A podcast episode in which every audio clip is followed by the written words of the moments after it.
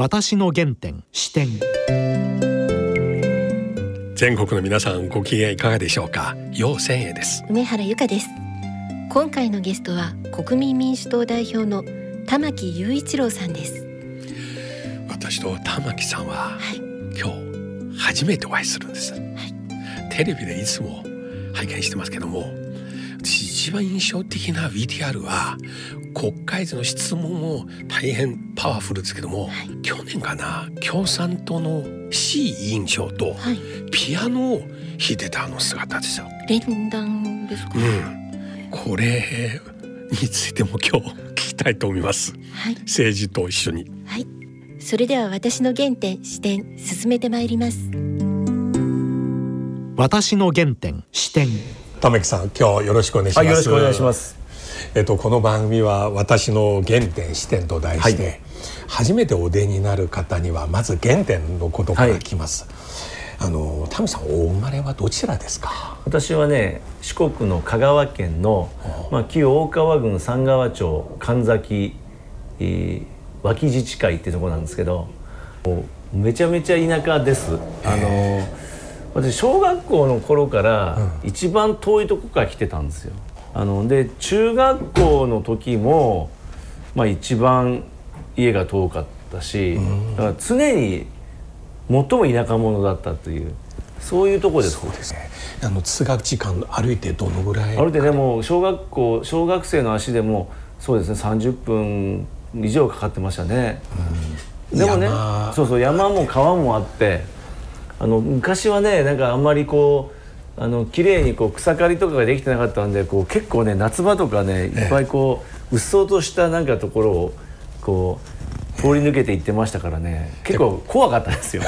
一人で。そう人ねあの通登校する時は集団登校って言って近所の人と、まあ先輩のね、人と、まあ、34人で行ってましたけど帰りは一人なんでね直行で帰るんですか？遊びながら、ねなんか虫取ったりなんかいやもうさ川にね主に川に、うん。あの降りてですね、え川遊びをしながら帰ってきたりですね。まあでもね私すごい良かったなと思うのはあの季節の変化をね誰よりも早く感じ取る力をつけたのはその時だなと思っていてやっぱり毎日こう自然を感じながら雲の流れを見ながらとか、あの早くすすきが出てるなとかね、まあ、そういうこう季節変化にすごく今今も敏感なんですけど、それは多分ねずーっとそういうところを通学をしながらもう自然の中で育まれた感性かなというふうに思いますね。星も綺麗だし。小学校の時どんな子供でしたか？小学校の頃はねもうスポーツばっかりやってましたね。え、どんなスポーツですか？えっ、とねまずあの野球やったしあと男子バレーやってました。それとサッカーですね。うん。で多分特徴的なのは男子バレーでそのあんまりその男子のバレーを小学生でやるっていうのがなかったのでで結構面白くてね、まあ、いい指導者がいたので教えてもらってやってましたけどそれは非常にねあの面白かったのとあとサッカーについてはね、すごく好きでもういつもサッカーボール蹴っててねでこれはまああのあんまり言ってないエピソードなんですけど、え。私その当時ねあのブラジルに留学したくてね小学校5年から6年の頃。であの実はね三浦和さん非常に有名なんですけど、その和さんの前にねあの水島武蔵さんっていう人が、あのブラジルに、えーサンパウロ FC フットボールクラブだったかな？留学して、で活躍したっていう本がね「武蔵世界に飛ぶ」って本が出てそれなんか何かの機会に私出会って読んで、あ俺もブラジル留学しようと思ってそのために一生懸命サッカーやってた。サッカーやってんでえ、どんなポジションでしたか？い。やもうねあのフォワードでしたけど。結構足速い。そうそう。足もあの速かったんでいやこれサッカー行きたいなと。でブラジル留学を考えてね、そのどうやったらブラジルに渡れるのかと言ってこう画策してたんですけど、でもなんか高松空港行こうとして親に捕まってしまって。すでに結婚してたんですか？それでもう全然。荷物を持って。そうダメで。でもうなバカなことやめちょなっと待って、さいって。その時この計画を詳細、お金とかいくらぐらい持ってたんですか？金もねだからそれは貯めて持っててね、えでももうそれはもろくも崩れ去り。ででしかもまあちっちゃい学校だったんでその中学校になってサッカーやろうと思ってたんですけどサッカー部がなくてね。そうあそこでねサッカー部があったら私の人生変わってたなと うん、あの高松空港に行ってそこから東京にそう行こうと思ってね東京に着いたらどうやってブラジルに行くとか。やもうそこは東京行って考えようと思って そうそうまあだから。誰にも言わなかった。そう。友達に親も、親にもまあ あんま言わずに友達には言ってましたけどね。えー、なんか俺も漫画のストーリーみたいですね。すごい、うんでもねあの時そういうことを夢見た一人がまあ三浦和さんだったしそういうことで世界に羽ばたいていったのでまあその意味ではねその頃からなんかこう世界志向みたいなのもあったのかもしれませんね。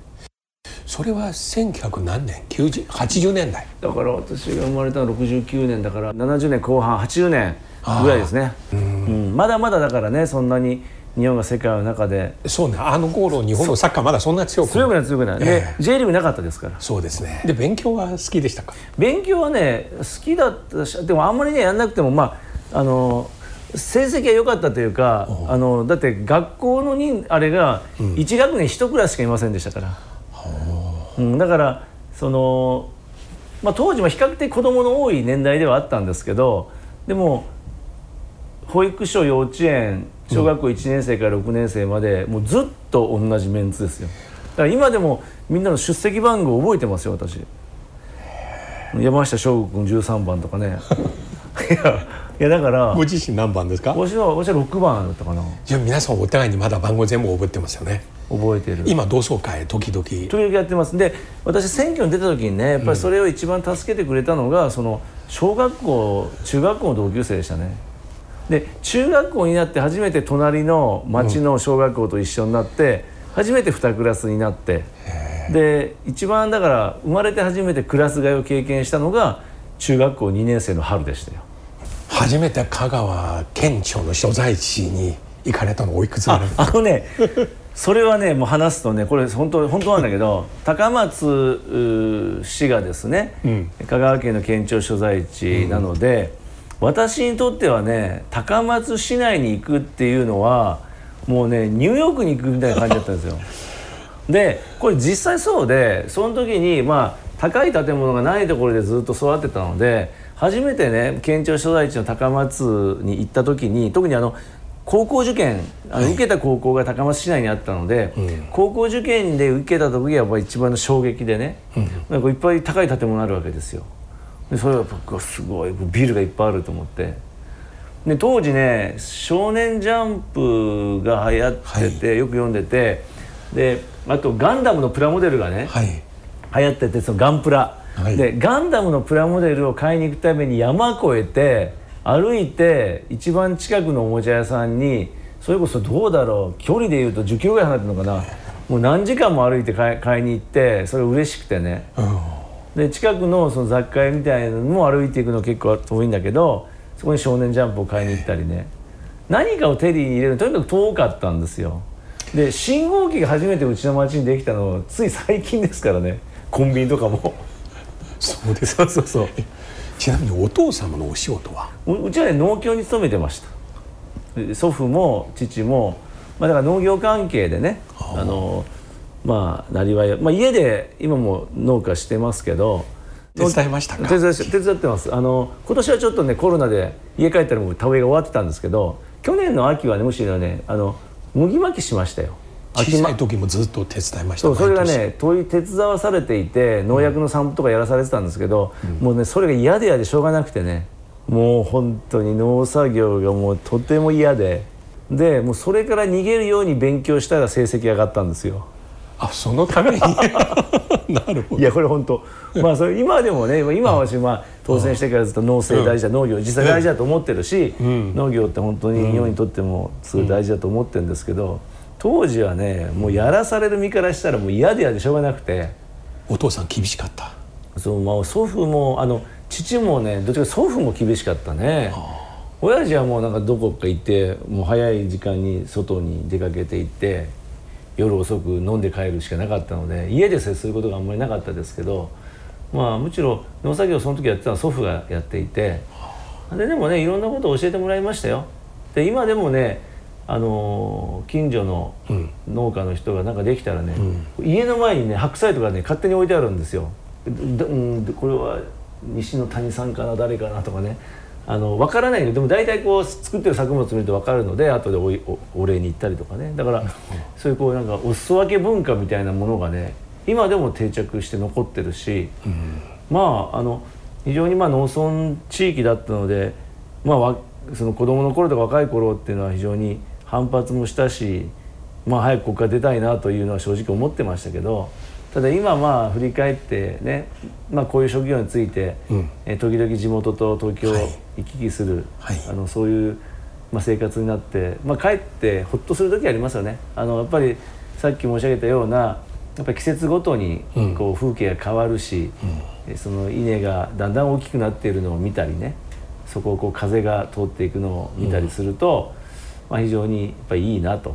だ地方地域をやっぱり元気にしないといけないなと改めて思いますね。高校も地元ですか？高校も地元です。ただあの自分の生まれ育った市市町村というよりもちょっと高松市内にねあのこう汽車に乗って汽車というかその電化されてないのでいまだに。でそこをええちらおちら未だに電化されてる？未だに電化されてますね。ディーゼルう車で1両2両の列車が行ってで片道1時間以上かかってましたからね、うん、で1時間に1本ぐらいしか来ませんからもう乗り遅れたらその高松市内の本屋で時間潰して戻ってきたりとか。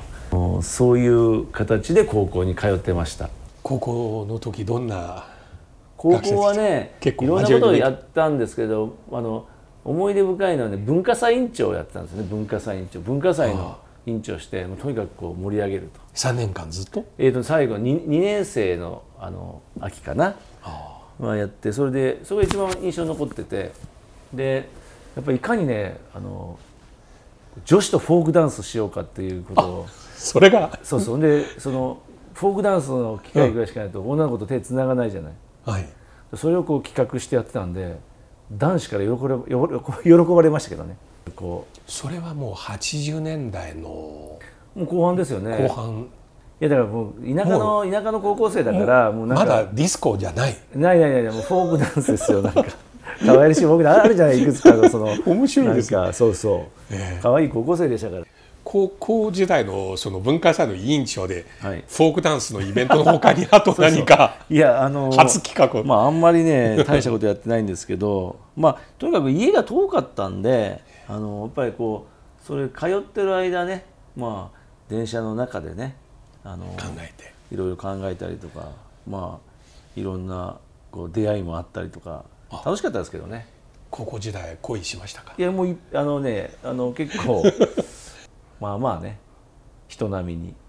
初めてフォークダンスして帰りの電車の中では。あ、そそれはまたフォークダンスとは別だったけどね。うん、何かありましたか？いやまあでもねあのいい高校時代だったしあと私ねあの大学にさあの最初現役で受けた時らあの不合格になってあ一郎。で一浪して浪人したんですよ。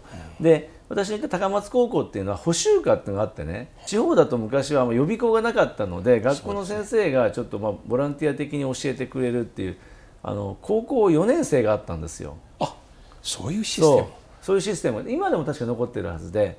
でその補修科っていう4年目を行ってでまあその後私受かるんですけどその4年目がまた楽しくて何が良かったかというと高校って理理系と文系別々でしょ、でそのね補修科で落ちた連中ばっかりで集まって一緒になってるから理系文系一緒にやるんですよ。なるほど。だからねその初めてその理系と文系の垣根を越えて補修科ででしかもこうみんな お落っこちてるから ある意味こうなんていうかなあのこう連帯感があってなるほど。で一緒に次は受かろうねって言って頑張っててね。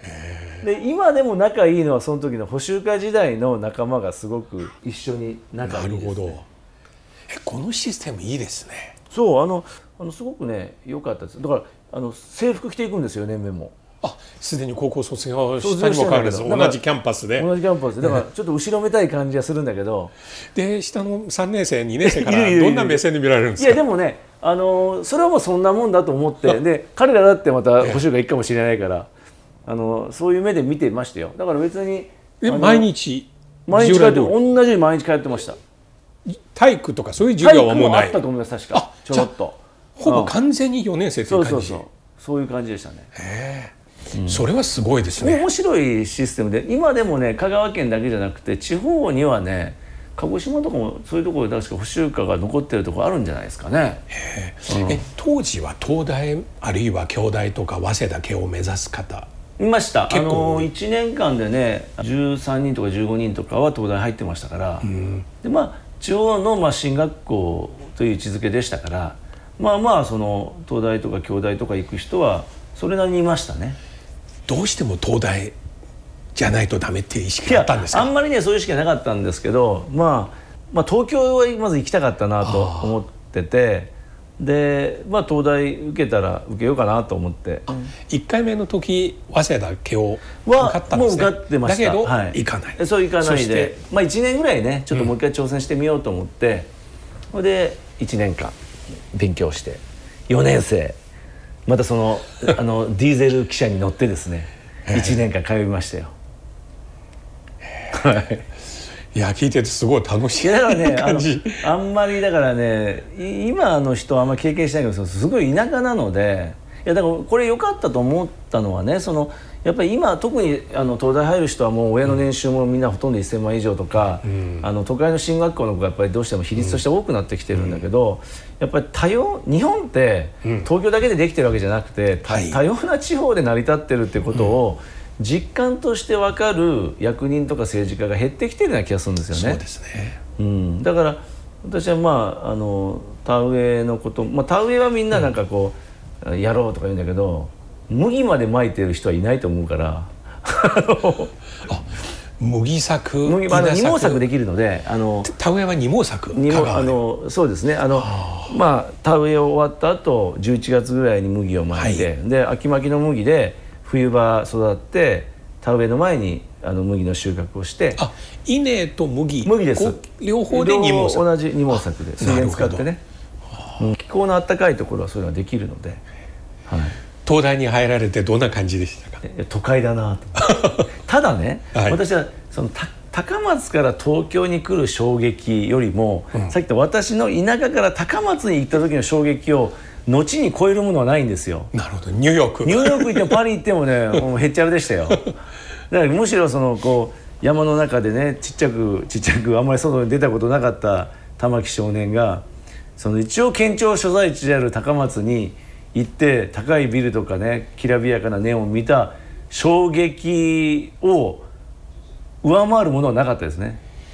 その後も。ニューヨークに行こうがパリに行こうがね本当に。今の話聞きまして私はね思い出したのはあの以前 TBS の「ニュース2 3の筑紫哲あ也さんはい。彼が私に同じことをおっしゃいました。彼も九州のすごい田舎の出身。あそうなんですか。それであの小学校の時ちょうど戦争終わって、はい。それで村の人々は噂聞いてどうやら世の中今外は戦後民主主義というものがあると。それで我が村の子供たちこのままここで閉じ込められてかわいそうなと。でお金集めてなんかバスをね借りて。それで皆さんを県庁所在地に行く。の旅を。で彼は言うのはあの朝みんな家からご両親がおにぎりや卵を子供に渡しながらちゃんと見て勉強してねと。すごいだからあれだよねなんていうの？岩倉使節団みたいな感じだよねその。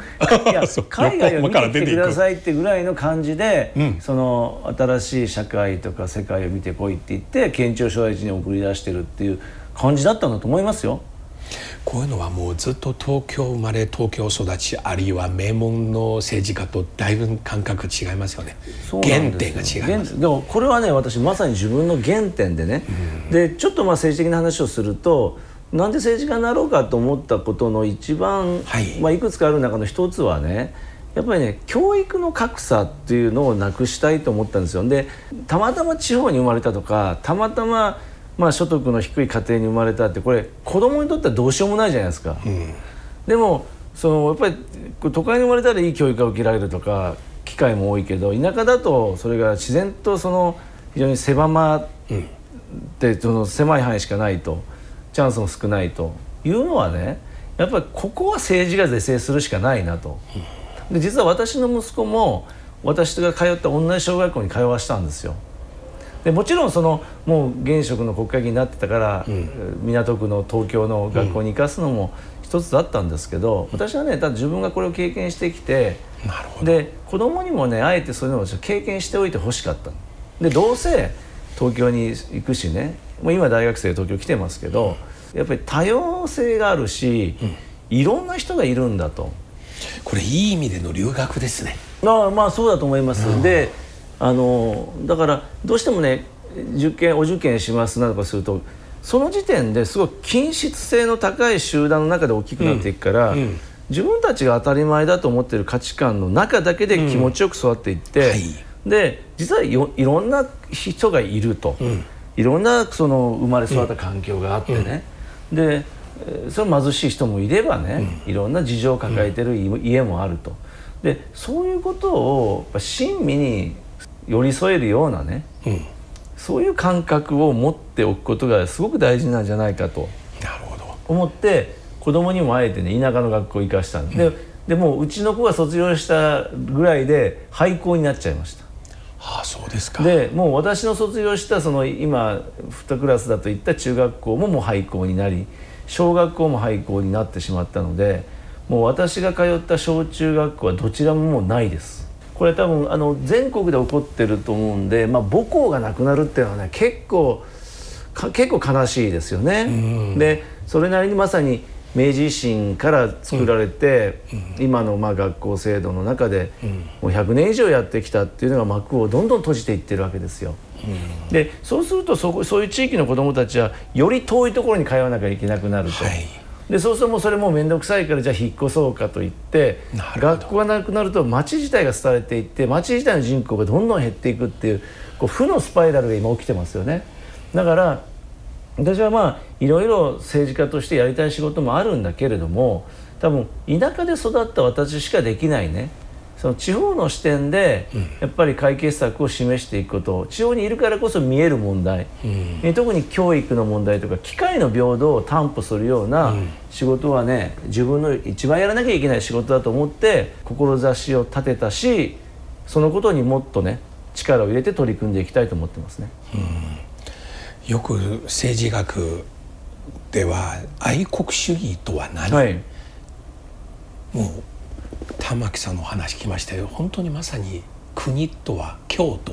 あそうです。あるいは家族そうなんで人間。伝統文化ですね。あの観念的なはい。愛国主義ってすごい嫌いで、なんかそのなんか中国けしからん韓国けしからんって言っときゃ愛国みたいなのはねすごく大嫌いで。でやっぱり昔その「あんたの国どこ?」って言うと私は讃岐の国ですとか阿波の国ですって言った、その日本人にとって国っていうのはまあ例えば江戸時代の藩のイメージなんだと思うんですね、その、うん。自分たちの生まれ育ったその区域領域がはい。国で,、でそこを愛する気持ちが私は本当の意味での愛国心で、愛嬌心と言ってもいいかもしれませんけどね、郷土を愛する心。でその集合体が愛国になればいいので、何かこうネーションステートとして、はい。あの観念的概念的なものをイメージして、で他国とどっちが優れてるとか優れていないとかけしからんとかけしからんみたいな話するのはね私の考える愛国主義でもなければ保守主義でもないんですよ。私上海出身ですけれども、今の中国で行われてる愛国主義僕非常に反感あそうですか。なぜかというと明確に国から政府からん。押し付けられる、うん。でも愛国主義イコール政府を愛しなさいっていう。ね。政府自らこれ本当にもうやっぱりね嫌で嫌でしょうね。愛国ってね湧き上がるものですよ人々の心の中からね。自ら。自ら。だから、そこを間違っちゃいかんなと。でまあ日本もねあのやっぱり戦争の経験があって、えーまあ国家神道とかいろんなことでそういうふうにしてきたところは、我々反省の上に戦後があるので、あの私は国を愛したりね生まれ故郷を愛する気持ちはすごい大事なんだけども、それはあくまで自発的なものであって、はい。押し付けられるものであってはいかんなと思そううんでですよね。すね。話戻りますか、はい。大学で4年間でどんなサークルとか、あもう私はねとにかく陸上競技にね4年間を捧げましたね。短距離？えーとね、最初短距離でやり始めてでまあまあ足速かったんですけどでもやっぱ速い人いっぱいいるのでもうこの短距離だけやっててもねちょっとに全日本のランキング上に行かないなと思って東大の陸上部？結陸上部強い。あのちゃんとした運動部で入ってましたから筋トレばっかりやってましたからね。今も結構いい。今もだからあの結構ベンチプレスとかやってるんですけど、十種競技っていうのを始めましてね、まずマイナー種目にやっぱり徹すべきだと。順位上げるのはこれも戦略的に。であのたまたま走るのも速かったし飛ぶのもまあまあ飛べてでまあ長いのを走るのもまあできたんでね。私まあ 400m とか結構速かったんですけど、一方で棒高跳びもできたので、まあ、まさに10種目ができたのででそれも90年代ですよね。そうそう90年代ですね。90年代前半。で90年代の棒高跳びのあの姿勢はすでにもえーとね、グラスファイバーになってますから、はい。まあ、セルゲイ・ブブカがと当時は一番、はい。あの世界的にも有名でもともとあの竹のポールを使ってそれがだんだんスチールのポールになって、はい。ねグラスファイバーになってこうシナリオを使ってグッと溜めてそれでこう反発で上がっていくっていうので。え ちなみに最高記録どのいやぐらい？私ねあの4メートルぐらいですよね。4メートルそれもすごい。まあでもゲブブカは6メートルぐらい飛びましたからね、で私この前テレビで拝見しまして玉木さん結構ピアノが お上手ですよね。これはねこれはもうだから僕今質問する時に東大で音楽関係のサークルかと思いました。あのえっ、とねただああの高校の時にちょっと軽音楽部も入ってたのでその時はギター弾いてたんですよでギターはまあこう弾いたり歌ったりしてたんですけどピアノに関してはねもう去年からですよ。あ2019年か2019年から。であのちょっと「玉木チャンネル」と私の YouTube であの、うん。共産党の C さんとねそれを見ましたよ。ちょっとこう共演して、で C さんがあのショパンのマズルカとか弾いて。あれはすごいうまいですよ彼。うまい。というか、ええ。ちょっと共産わ共産党だからそのブルジョワっぽいなと思いながら私はなんか川島英語の「酒とあの涙と男と女」とか弾いて。はい。私が共産党っぽくて C さんのがなんかもうちょっとブルジョワっぽいなっていう感じはしたんだけどただ C さんもすごくねあの音楽はまあそういうみんなが愛するもんだって言って、ええで C さんこうあのショパン弾いて私は川島英語弾いてたんですけどでそっからね、まあ、ここでその C さんに来てもらって弾くっていうんでピアノを購入したんですよ。今この部屋に今。そうそう。あの電子ピアノをね。えこれちなみにあの自費で買ってますからあの 収支報告書載りませんからこれは別に。自分で。であのこれを弾弾き始めてね。で私ね実はあの楽譜は読めないんです。あのスコアはね。あのピアノの楽譜は。であのいろいろこうネットで調べたら出てくるあのギターの私タブ譜っていうのがあってコードがずっと書いてあるのがあって、あれをギターのコードタブ譜を見ながら実はピアノを弾いてるんです。僕テレビで拝見した時目の前に置いてある楽譜はあれでした。あそうです。iPad を見てですね。今はそういうこう出てくるんですよ、でこれ非常にねよ良かったのは流行りの曲のランキングみたいなのがあってですね、でそれをこう弾いてみると自然とですね今流行ってる曲を最新で知るので、あこれなんかいいなと。最近だとねなんか TikTok で流行ってるって言われる「香水」というね、はい。あのドルチアンドガッバーナの香水のとかいうそういうあこんなん流行ってんだと思ってこう弾いてるとねでそれであのインスタとか上げると結構若い人が「あ玉木さんこんなん弾くんですね」今の話聞いて結構スマートフォンのアプリとかいろいろあそうそう。遊んでますね。いや遊んで結構ねいろいろ出てるなといまだに思って、ガラケー使ってらっしゃるこ先生たち多いですけどね国会議員の先生。こうねこういうこうなんかねえ。こうランキングでねこう。今こうギターのこう弾かれてるあのランキングがあって1位もあいみょんさんの「マリーゴールドで」そうですね。その後香水ですね。そうそう。でこうやるとですねこうあ。あのギターのコード譜が出てきてああなるほど。こういうのを見ながらですねあの敷いてんですこれ。ちなみにちょっと携帯のトップページ見せてもいいですか？どんなアプリ入ってますいや別にもうあの普通のすごいあの接触アプリとかさっき入れた。私の5倍ぐらいですね。いや、まあ、アプリ。ああんまりでも、ね、相当ダウンロードしてますね、うんこれまあ使わないように。え LINE を結構いろあいろやって LINE はよくあの使ってますね。うんうん。ピアノね。え今弾いてみますか？ピアノ楽しいですよ。え。息抜きにはよくて。はい。だからあんまりあの、はい。ちょっとうるさい音出さないでくださいとかって言われたりするんですけど、はい。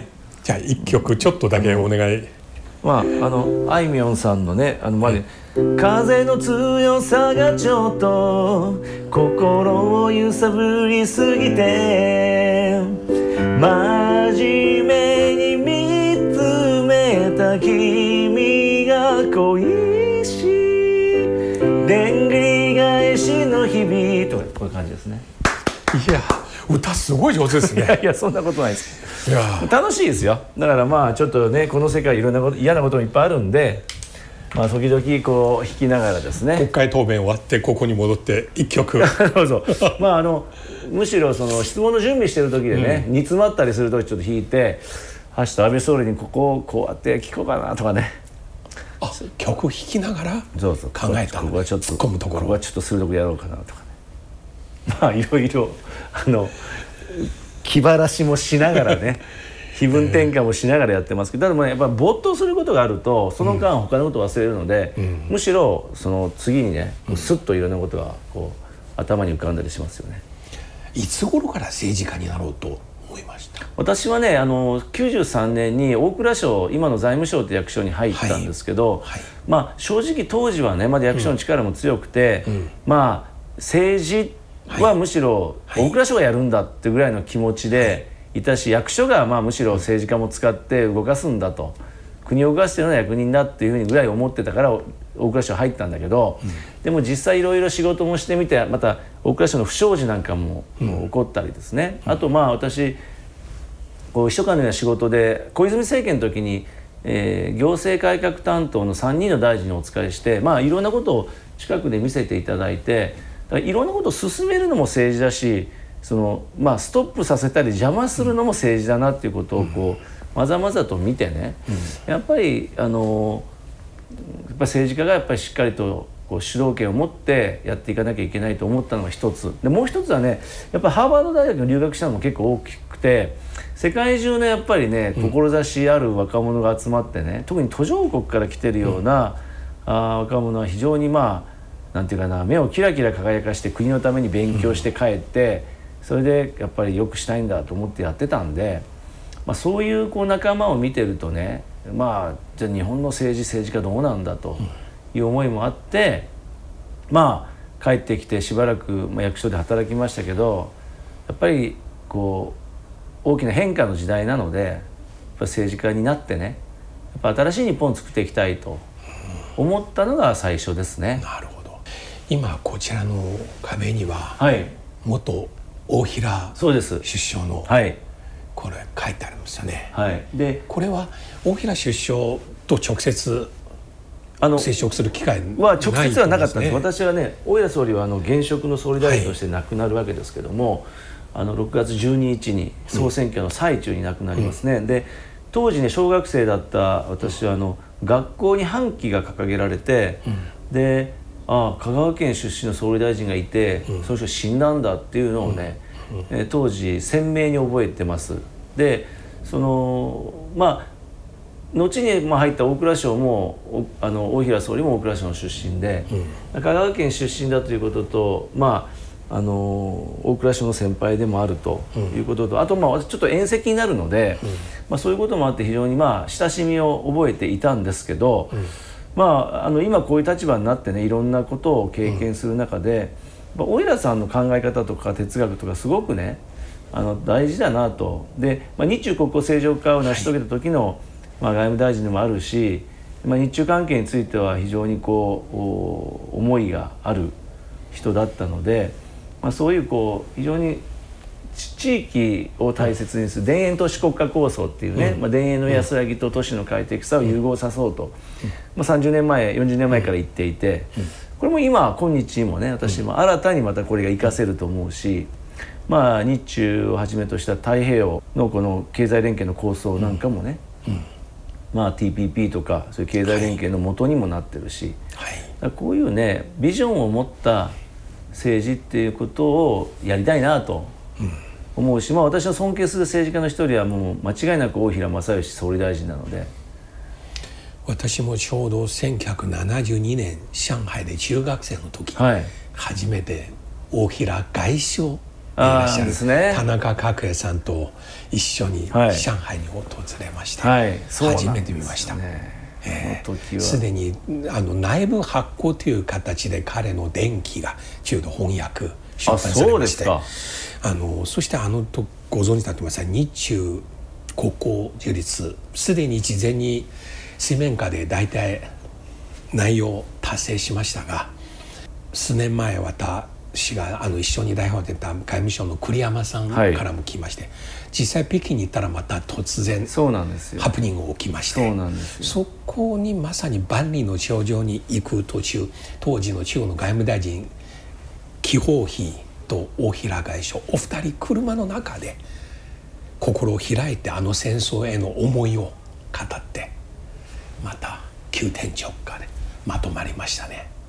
いやだからあの時は台湾とね明確に該当があったわけですからその殺されるつもりで言ってるんですよね。そうです。だからそういうぐらいの覚悟でやったっていうのは政治家としてすごいなと思いますし、まあ、今もねそれ中国と何かやることに対して批判があったりするんだけど当時なんかねそうです。比べ物にならないぐらい、あのだったと思いますしまあ、あのまあある意味ニクソンショックというかこう急にこう実は米中がぐっとこうそうです近づき始める中でねむしろ先手を打ってね、えー日中関係をこう開いていくっていう、まあ、非常にこうグローバルな視点で、また先を見越した展開をやれるっていう構想力のあるねあの政治家だったなと思いますね。去年12月私アメリカのスタンフォード大学でこの日中国交交渉の水面下の話を2回講演しまして実際読んだのはほとんど大平さんの事前の根回し。ああそうですか。田中角栄さんに対して働きかけて。でまた田中角栄さんも選挙で勝つためにで三木さん皆さんの連合。をでもね大平さんと中国側の交渉はもう全てあの基礎を作った。でここに書いてある彼のこの批評されたもの、はい。この凡心、つまり平凡の心、ね。凡心を尽くす、天地を開く。そうなんですね。これ玉木さんにとってはこの言葉は。いや私ねこの通りでやっぱりね、常にやっぱりねあの慢心せずにですね、はい。あのやっぱコツコツ積み上げていってそのことで初めてね、はい。い、こういろんな可能性が開かれていくなとはい。思ってるので、やっぱり常日頃の積み上げとか、積み重ねっていうのが非常に大事で、あんま木をてらわないと、うん。一つ一つ丁寧にねあの一つ一つ乗り越えていくと、いうことが結果として大きく開くと。もう短期でバッとやったことは短期でね、あの失われるし、やっぱり長期で長くね時間をかけて育んだものがやっぱり長持ちするという気がしますね。この凡心平凡の心と書くを尽くすっていう動詞、まあそうですね。いいですね。いいと思いますね。凡。心を尽くしていく。これ 本当に。また後ろにもうギャップというか天地をね開く、凡心尽くしてから初めて天地開けるっていう。本当にあの時代の政治家の方、まあそうなんだからも本当にね我々は反省しなきゃいけないんだけど、そういう意味では政治が非常に薄っぺらくなってるんじゃないかなと、与野党ともにね、だからそこはあのよくよく我々も肝に銘じて大平さんのやっぱり哲学とか思いをねあの受け継がなきゃいけない。で、大平さんが言ってるね一つ有名な言葉にその楕円の哲学っていうのがあって、はい。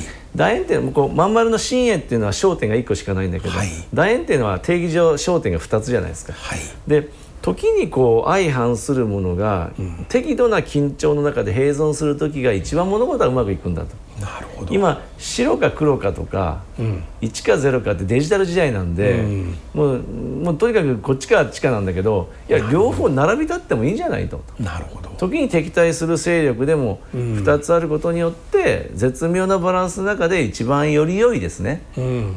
その天地が開けていくわけですよだかいやいいですね。まさに哲学の弁証法的ですね、そう。対立による統一そうなんです、でどっちが勝つとかどっちが負けるとかどっちが正しいどっちが。で世の中の多くは両方正しかったり両方間違ってることがほとんどじゃないですか。そうですね。だから今のまあまあちょっとトランプさんの名前出して悪いけど敵を作ってそれをこう貶めることによって相対的に自分が上がるみたいな手法ばっかりが蔓延してるから、あのそれをね我々はやっぱり戒めなきゃいけないなと。でこれこの前ねこれあの漫画なんですけど「ゴルゴ13」の斎藤隆夫さんが、大宰相って言って、あの講談社から漫画が出て第8巻大平正義なんですけどここの帯とですね、はい。前書きは私は書かせていただいたんですよ。えでこう敵を作り相手を貶めることで自分の価値を上げる政治手法が蔓延する時代だからこそ大平氏の楕円の哲学を語る意義があるということで、これいいですね。はい、差し上げます。ありがとうございます、はい。僕今本当に欲しくなりました、はい、これ前書きはほんで私が書いてましたさっきの私のその田んぼしてた話とかですね。もう私自身のあの小さい頃のエピソードもあの書いてありますので また見ていただければと。はい。いや、正直言って農作業は嫌いでっていうのも正直に書いているのでこれ。これもいい意味での凡心ですね。もちろんしいやーお話聞きました本当に凡心つまり原点大事ですね。そうなんです。だからね、うん。まあ鈍牛と言われたりしたんですけど、はい。まあね我々もコツコツまあバーッとねパフォーマンスの政治が流行る時代だからこそねえーやっぱコツコツ積み上げていくってことを大事にしたいですね。いやー本当に今日はありがとうございました。時間になりましたけれども、タミさんこの続きをまた近いうちにもう一度聞かせて。あ喜んで。はい。これはもう私の原点だけではなく視点でもあります、はい。おそらく人生の思い出まだまだエピソードいっぱいありますので、はい。あのついでにこの番組を使って原点を振り返りながら、はい。あの皆さんと共有してください、はい。ありがとうございました。私の原点視点いやー盛り上がりましたね。今の玉木さんの歌ピアノ。こんなに上手だと。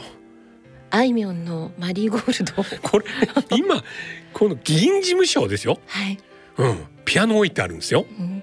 うん、あと少年時代のはい。お話。うん。なんか目に浮かぶようでしたね。田園風景と。一時間歩く玉木少年と。はいまたこの大学時代、うん、十種競技、うん、スポーツも音楽も文武両道、うん、だけどなぜ政治家になりたいかと正直に農業から逃げたいと こういう素直なねコメントもいいですね。で一方では現在は小学校の時の同級生皆さんと学番で呼び合いながら一緒に日本の農業や未来を語ってます。いいですね。本当にラジオで伝えてるかどうかわかりません。皆さん本当に分かっていただきたいのは目の前にいらっしゃる玉木さんこの明るさですね。ね。うん。はじけるような明るさ。うん。いやまたその続きを聞きたいですね。はいもう一曲歌っていただきたいんですね。はいぜひ、それではそろそろお時間です。お相手は陽千へと。梅原由香でした